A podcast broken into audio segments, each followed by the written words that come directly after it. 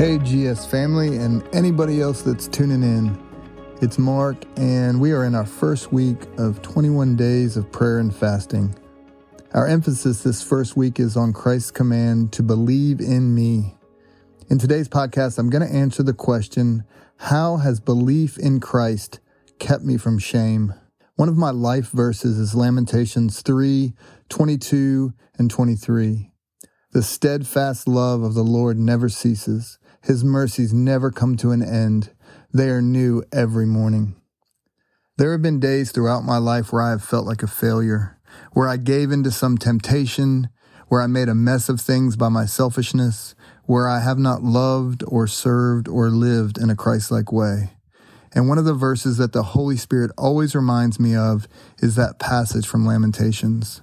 When I find myself broken, lamenting my failures, the Holy Spirit whispers, Christ's mercies are new every morning. For those in Christ, this is a promise that he guarantees by his word. For those in Christ Jesus, there is no shame, because as Romans 8 says, there is now no condemnation for those who are in Christ Jesus.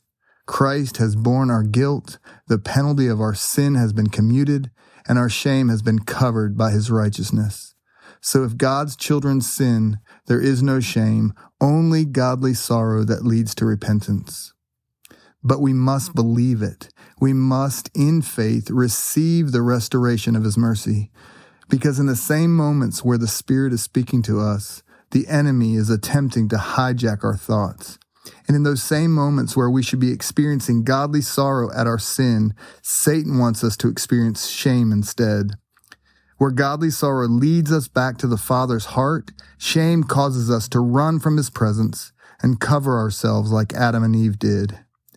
And in those moments where we are tempted to believe the lies of the enemy, we must answer Satan with the word, just like Christ did in the wilderness.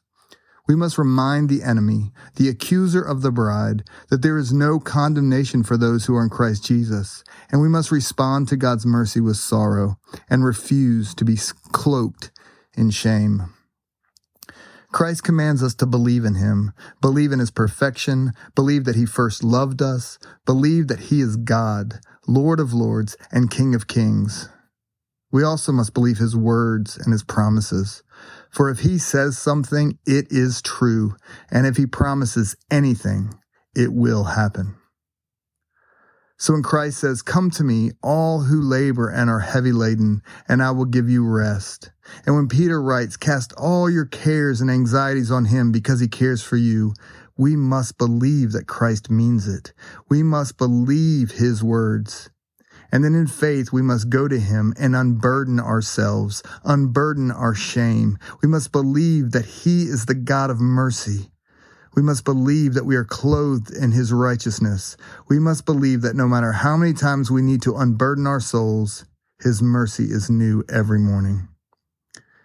And for those who do not know Christ as Lord, the offer for mercy is ever present. He loves you. He died to prove that. And he lives again so that you can have true and lasting freedom from shame.